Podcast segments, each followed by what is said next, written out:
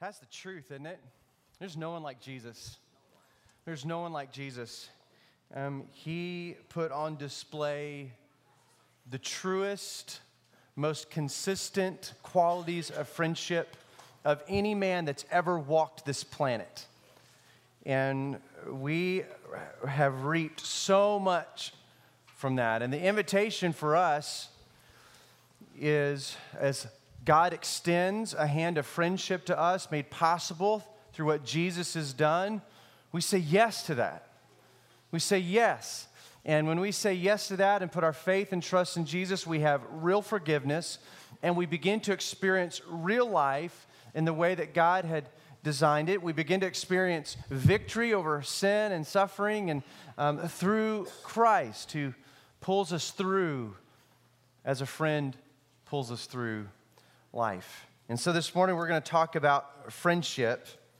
If you've been in 1 Samuel chapter 20, and even before that, we've already encountered this extraordinary person named Jonathan, Saul's son. So go ahead and open with me to 1 Samuel chapter 20.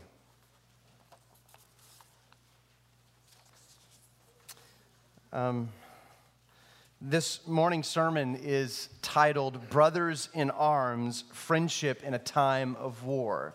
And so I'm going to give a disclaimer that this morning I am speaking to men. And so, ladies, you can just relax. I'm not going to step on your toes this morning.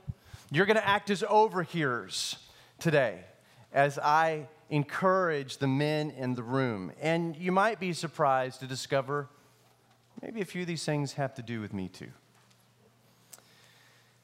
We can really tend to romanticize these stories of David, David and Goliath. Many of us have heard them since we were little kids, and um, sometimes they're like Camelot. You know, they're just like these important but light stories. We we kind of romanticize them but there were no pleasantries in David's life at this time.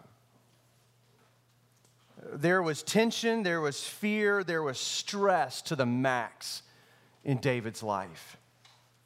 In fact, he feared for his life every single day. We know at this point that Saul, the king of Israel, had already personally attempted to kill him multiple times in his presence. We know that he had set David up with his daughter in marriage so that she would what? Snare him. Saul had it out for David. David, in, in everyone else's eyes, and certainly in the heart of God, he was becoming uh, this rising star, this military leader. He had slayed the giant, and everybody loved David. And Saul knew that his role was diminishing and David's role was skyrocketing in the heart of the people, and Saul was incredibly and dangerously jealous. And for those reasons, David, his life was at risk almost every day during the season of his life. We know that Saul had sent, if you go back to chapter 19, it says that he sent messengers to go find David because David went into hiding and, and to be with Samuel and to find some protection and solace. Well, Saul said, I'm going to send messengers to get him. Why? To put him to death. Now, just as, as an aside, um, this is very interesting. At the end of chapter 19, um, both Saul and the messengers, when they approach the location where David is, they begin to prophesy in the Spirit. Like, why in the world would that? Why would God prophesy through these men who are en route to kill David. Well, it's not unlike Balaam and the talking donkey. Do y'all remember that story? Balaam has been given money to curse the people of Israel because they're increasing in power and in number in the area. And God speaks through a donkey to stop what Balaam is en route to do. This is no different. Saul and the messengers of Saul, who I think are probably really mercenaries, I think he has sent people to take David out. As soon as they get close to where David is, they begin to prophesy in the spirit. It's as if God is saying, I'm not going to let you do this. I've got things in control. But nonetheless, uh, Saul is bent on killing David. Everyone loved David, but he had a big X on his back because of the king's jealousy. And for those political reasons, no one, save one, would help out out of political fear. He was on his own. He was on his own. When David wasn't at war on the battlefield, he was at war at home. When he was fearful for his life among his men facing the enemy on the battle line, when he came home, he was equally in fear of his life because of what Saul could do. There was never rest for David during this time. Never a moment of rest. Never when he could put his guard down. It was tense tense. We get a sense of what David was feeling possibly in Psalm 22. Let me just read this for you. It's a very famous song. We, uh, uh, we also refer to Psalm 22 because it use, uh, David speaks some very prophetic words about Jesus, and that should not come to any surprise to us. Verse, uh, verses 1 and 2 of chapter 22 in the Psalms. My God, my God, why have you forsaken me? That's how David feels. Why are you so far off from saving me from the words of my groaning? Oh my God, I cry by day, but you do not answer, and by night I find no rest. In this season of David's life, he said, Father, I feel like you're so far off. I feel like I'm by myself. I can't have one moment of rest. This is an incredible season in David's life where he is distressed, stressed, filled with fear to the max. No solace for David. It reminds us that we too are always at war. You know, sometimes we can live a life of leisure thinking that trouble comes at another day or I can put those kind of important things on hold, but we don't find that truth in Scripture. In fact, Paul tells us in Ephesians chapter 5, he says this make the best use of your time because the days are what? Evil. The, the days are fleeting, and, they're, and not only are they fleeting, but they are full of evil. And so uh, Paul, Paul says, You can't waste a moment. You're in wartime. Make the best use of every day that God gives you. You are at war. Men, we only have time to be wise men. Or as Jesus would say, shrewd as snakes.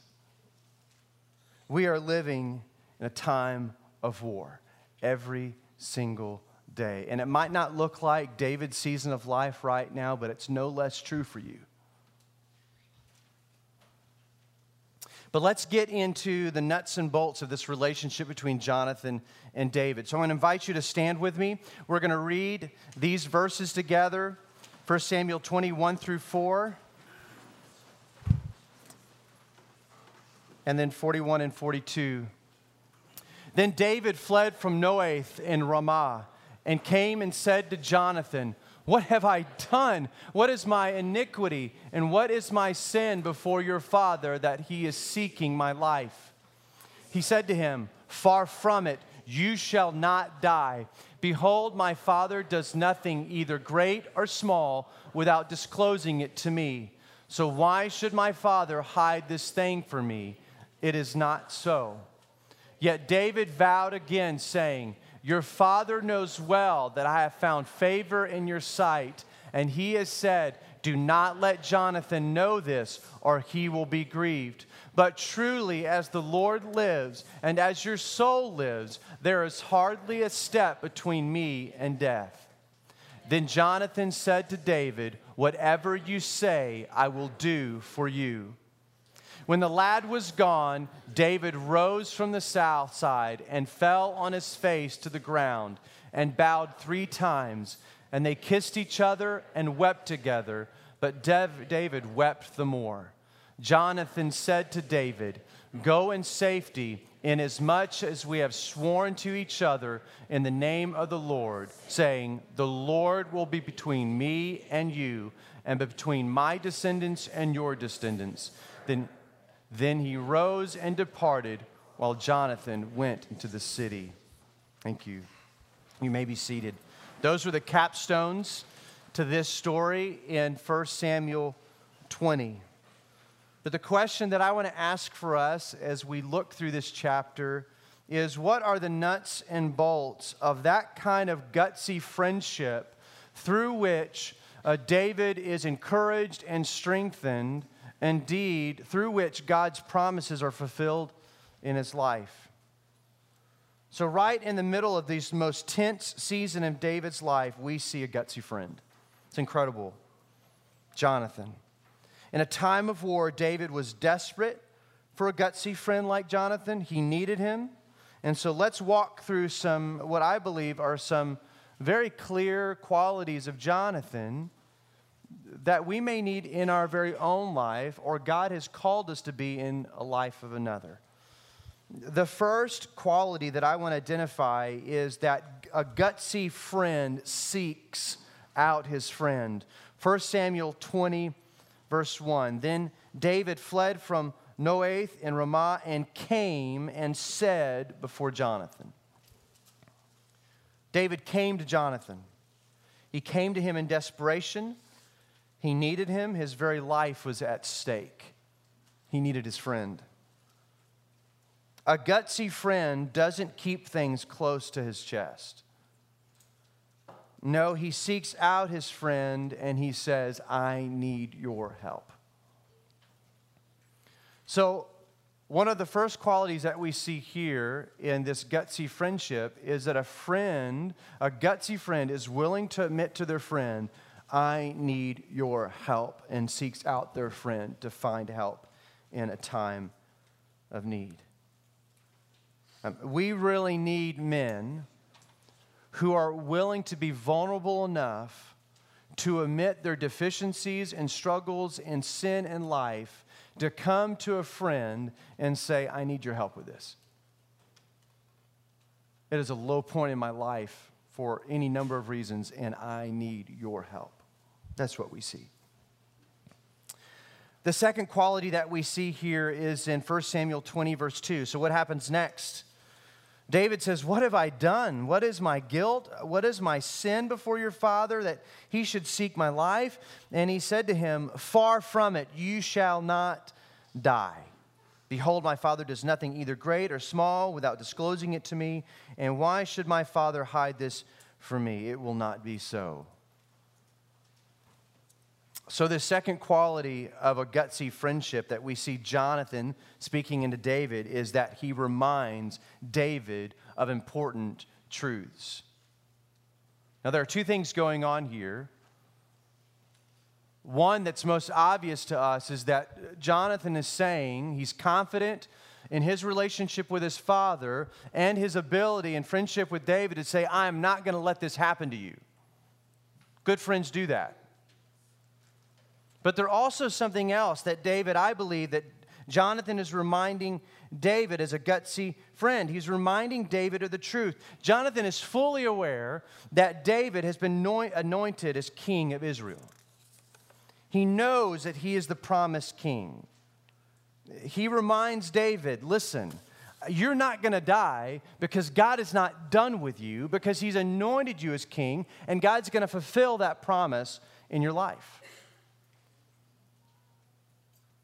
Men, brothers, we need to be the kind of men who remind each other of who God has called us to be in our homes, at the workplace, in our communities. We need that kind of gutsy friend who will come alongside us and remind us, even in our weakest moments, that God has not called you to be this, one who is defeated, living in fear, but God has called you to be a man of God who's walking in wisdom and truth, who is speaking love and confidence in his home and outside the home. We are desperate for men to come alongside each other and speak and remind us of the truths that God has already revealed. We need to be reminded by gutsy men in our life that the promises of God far outweigh the promises of the world. That the promise of God in David's life that you will be the future king of my people of Israel because you are a man of God's own heart is a much more powerful promise than the world has to offer through Saul that if you get in my way, you will surely die.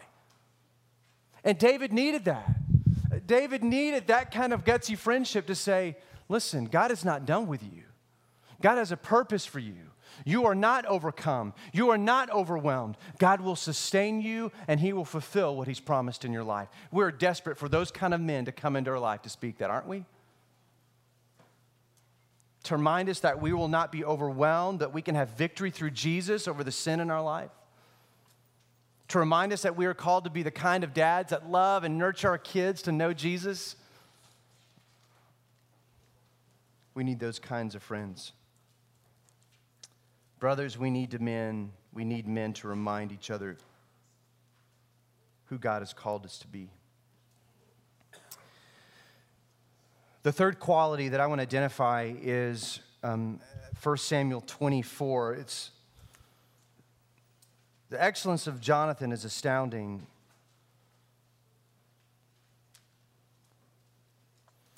David says he's, he's not convinced. David says, Truly, as the Lord lives and as your soul lives, there is but one step between me and death.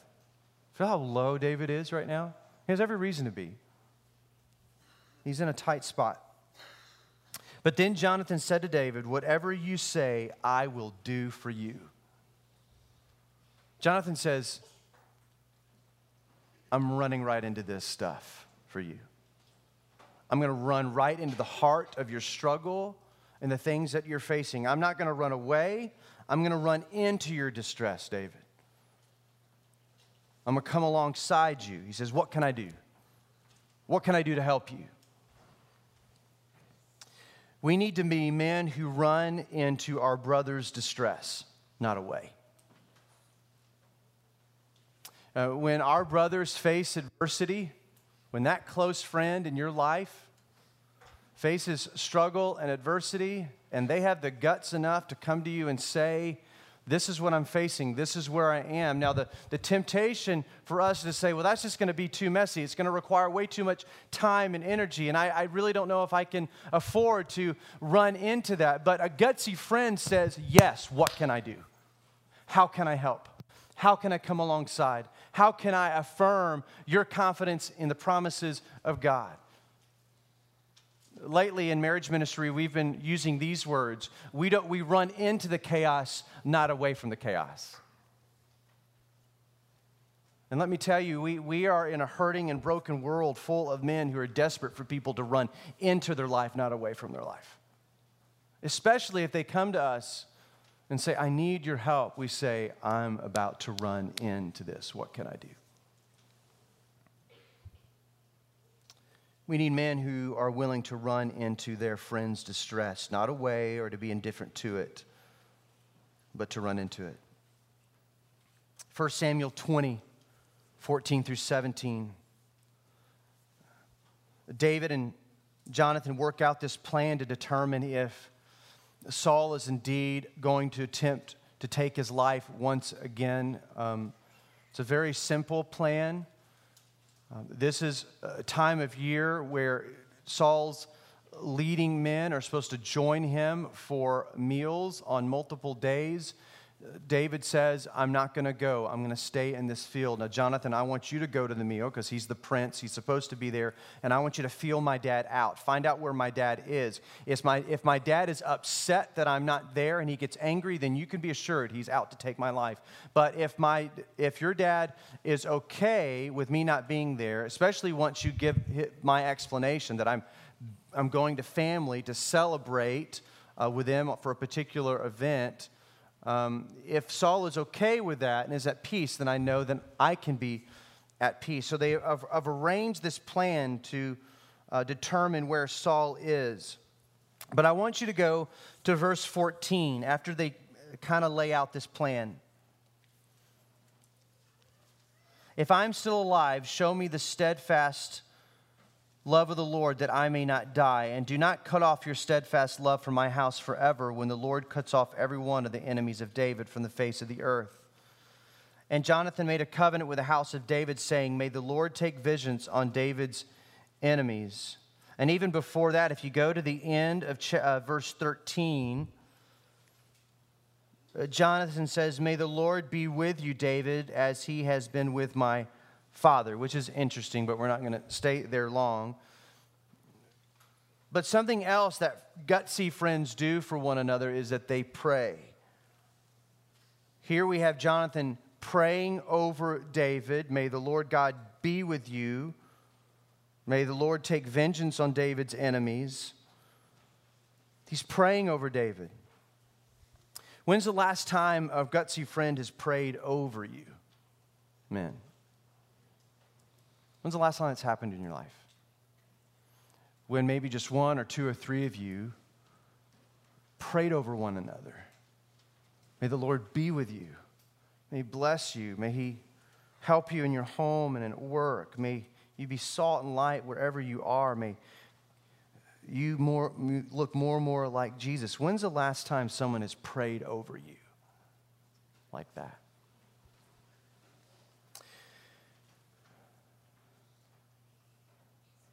If, if I'm right, and I might be completely wrong about this, there's probably not many of us who can say, yeah, that, that happens pretty regularly for me. And maybe that's because we're all fine. Are we all fine? We're not all fine, are we? And yet, sometimes we only save prayer for those prayer places. And yet, in the testimony of Jonathan, he prayed over his friend David in this time and difficult season in his life. May God be with you. May the Lord be with you. May the Lord take vengeance on all of your enemies. Listen, a gutsy friend not just runs into the distress, but prays over his friend in the midst of distress. Claims the promises of God in his life, reminds him of who he is in Jesus. You're a son of God. You're forgiven. You're being restored. You can have victory over sin. A gutsy friend prays. We need to be men who pray together and over one another. Those are the kind of gutsy friendships we need. Um, the next quality that we see all throughout 20 and even in 18 is that a gutsy friend makes covenants. It's not a word we use often, maybe only in the context of marriage these days, and even then, it's pretty rare. But in 1 Samuel 20, verse 8, and then 12, and then 16 and 17, just in, in chapter 20 alone, we see these reminders of covenants and, and present covenants being made. In verse 8, therefore deal kindly with your servant, servant, for you have brought your servant into a covenant of the Lord with you. If you go back to chapter 18, you see the initial covenant that was made between Jonathan and David. Something interesting happens here, and um, it's worthy for us to go back just for a moment to take a look at it. Um, in verse 1, as soon as as soon as he had finished speaking to Saul, the son of Jonathan was knit to the soul of David, and Jonathan loved him as his own soul. And Saul took him that day and would not let him return to his father's house. Verse 3 Then Jonathan made a covenant with David because he loved him as his own soul. And Jonathan stripped himself of the robe that was on him and gave it to David, and his armor, and even his sword, and his bow, and his belt. Peculiar, right? Well, this is part of a covenantal transaction happening. When a covenant took place in the ancient world between two men, there often was an exchange. In this case, the prince of the king took off his outer robe as a display of his covenant to David and gave it to David. Then he gave him his sword and he gave him his bow. Each one of these three are, is a uh, customary transaction that would happen in the ancient world when two men made covenants together. Most often it was sealed with blood. It's where we get the phrase blood brothers from. Um, it's where we get the phrase uh, blood is thicker than water. We've often twisted that to say that family is thicker than, than non family, but it's actually the reverse blood is thicker than water affirms the covenantal relationship, that the bond that Jonathan and David had was greater than the bond that Saul and Jonathan had. So we see that covenantal transaction taking place in 18. We're reminded of it in verse 8 in chapter 20, but in verse 12 we see it again. And Jonathan said to David, The Lord, the God of Israel, be witness. Be witness, God, about, about what we're communicating to one another. This, we're, we're putting this plan together before you, making covenant. Uh, and then in verses 16 through 17, we've already read this.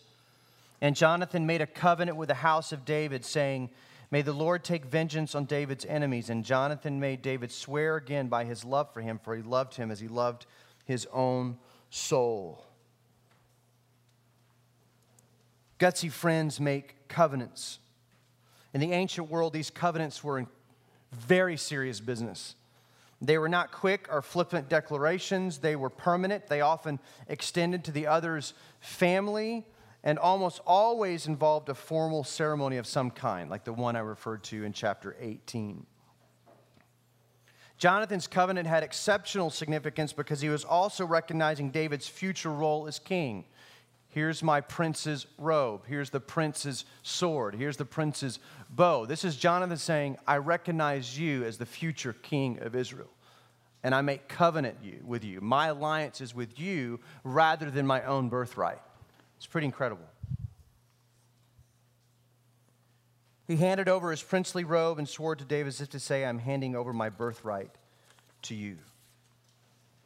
We might not have formal covenants anymore between friends like that. There might be a variation of it here or there, or certainly in marriage, we see that covenant relationship. But the church is still in need in men who will make serious and lasting commitments to one another. We need to be men who say, You can count on me. I will be there. I've got your back. Not because it's a noble idea, but because we have that kind of need. Uh, we need our brother, our gutsy friend, whom we can count on, who will be there, who will have our back. And we need to be that kind of friend to a brother. Jesus said it like this to his apostles He says, You can be sure of this, I will be with you until the very end of the age. He made covenant with his apostles. A gutsy friend also weeps alongside his friend, 1 Samuel 20 41. And as soon as the boy had gone, David rose from beside the stone heap where David was waiting. And they determined that Saul was going to try to kill him. And David fell on his face to the ground and bowed three times. And they kissed one another and wept for one another, David weeping the most. Jonathan empathized with David's fear and distress. He wept with him. The writer of Hebrews described Jesus in this way, similar to Jonathan. We do not have a high priest who is unable to sympathize with our weakness, but one who has been tempted in every way as we are. So, empathy declares to a friend this is not just your thing, it's my thing. I've been where you are, I have faced similar struggles. And these men who had made covenant with one another, who loved each other, who would sacrifice their life for one another in that deepest, darkest place where David was. And he wept to the reality that Saul wanted to take his life. And just the awareness that that was even more true today than the day before, he began to weep. And Jonathan wept alongside him and empathized with David as a brother, as a friend. We need, we need men who will strive to come to our friends' distress with great empathy and care.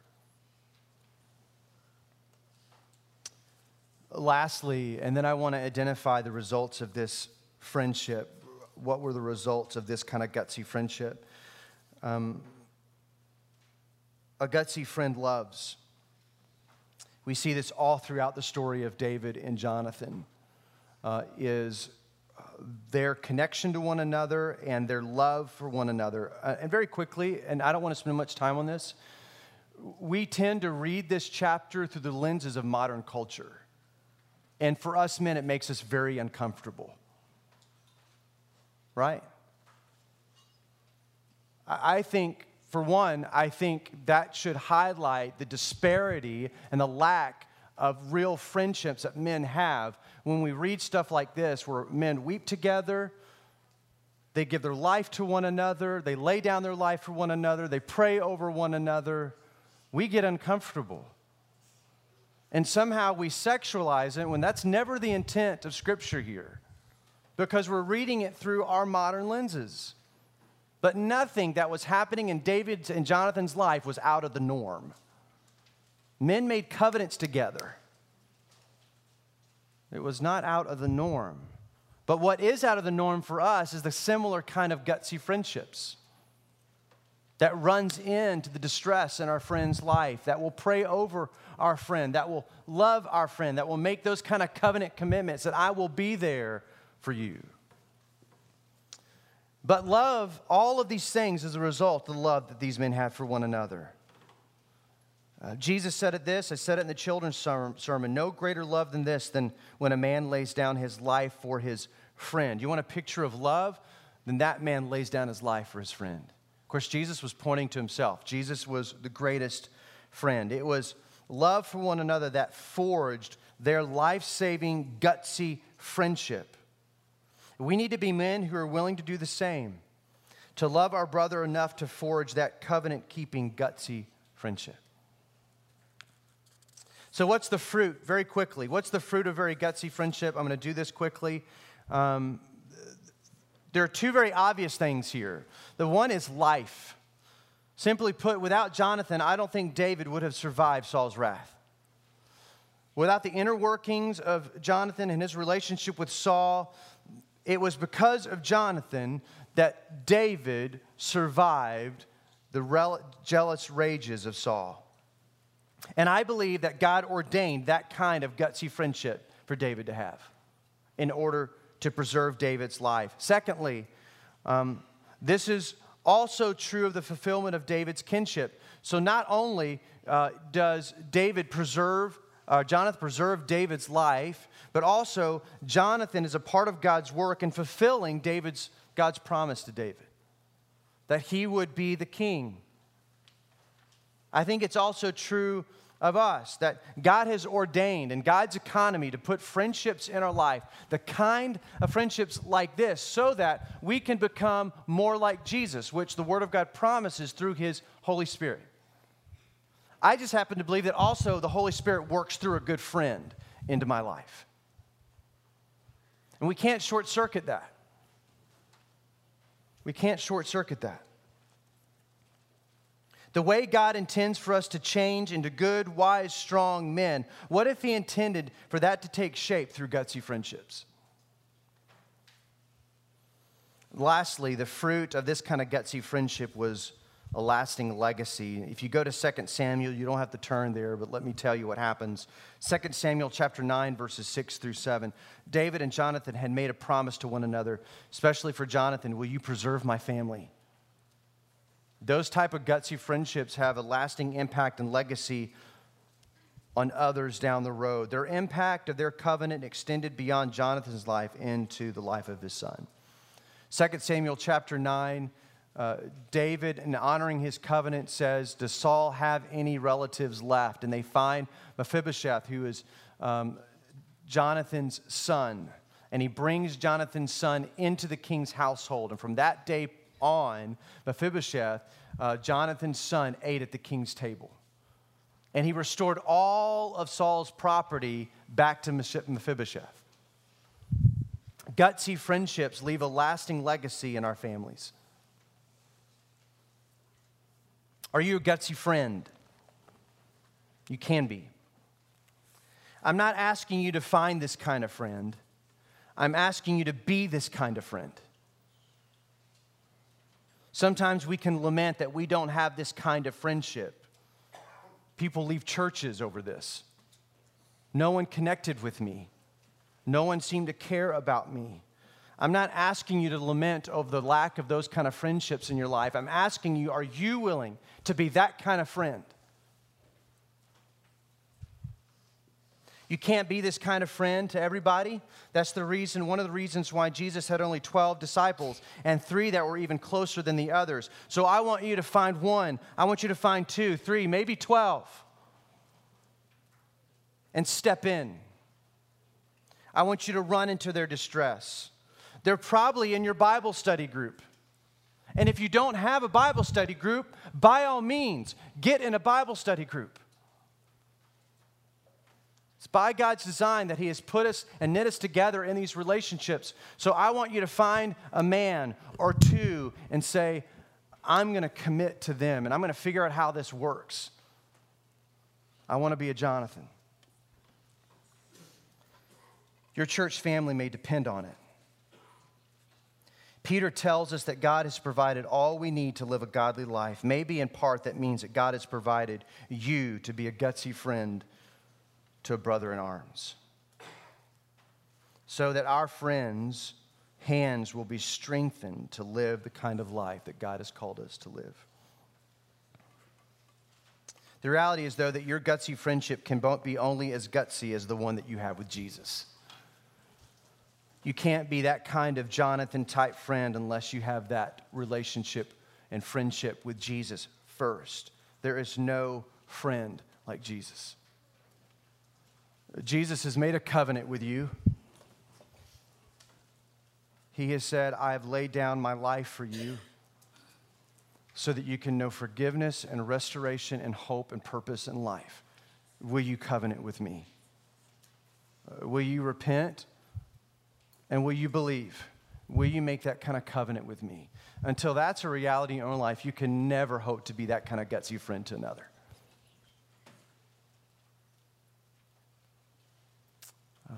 I'm going to pray. The band's going to come, and we're going to continue to respond to God's call. It may be that as uh, someone who's sitting here, you've never made that kind of covenant with, with Jesus before that said, you know what? Um, I recognize that I, I'm, I've sinned in my life, and I recognize that Jesus is the Son of God, and He died on the cross for my sin and rose from the grave. I believe that. I believe Him. I believe He's the best friend possible. I can have forgiveness and new hope and purpose through Him. And I want to make a covenant. I want to believe this Jesus today. We invite you to come. Let us know about that. I stand right there. I'd love to know that those are the kind of decisions and work of faith that you're putting into your life. If you're um, a believer in this room and you don't have a gutsy friendship or you haven't been a gutsy friend, would you be willing to commit to be a gutsy friend today? to find that man or two men. Say, I want to be a gutsy friend. Let's pray. Um, Father, Lord, uh, we are so desperate for you. We're desperate for your friendship through your Son Jesus, made possible by the power of the Spirit of God in our life. Lord, we want to know that He is close and see Him and hear Him through your word. We want to follow Him every single day of our life. Lord, if that's not true of us, make that true of us. But Lord, as we walk with your Son Jesus, help us also to walk with our friend. Lord, may our personal walk with Jesus not be so personal that it keeps us from speaking into the life of our friend. Lord, help us to know that that my friendship with my brother is valuable in as much as your friendship with me is valuable. That you've called me to love in extraordinary ways, to lift up my brother, to encourage them in a time of need, to remind them of who they are, because we can't waste one day. Remind us, Lord, that we are at war. Lord, I pray for the one who's never put their faith and trust in you and, and followed your son, Jesus. Lord, I pray that becomes a reality today. May they know the friendship of your son. We ask you to do this for your glory and our good. In Jesus' name we pray, and all God's people said,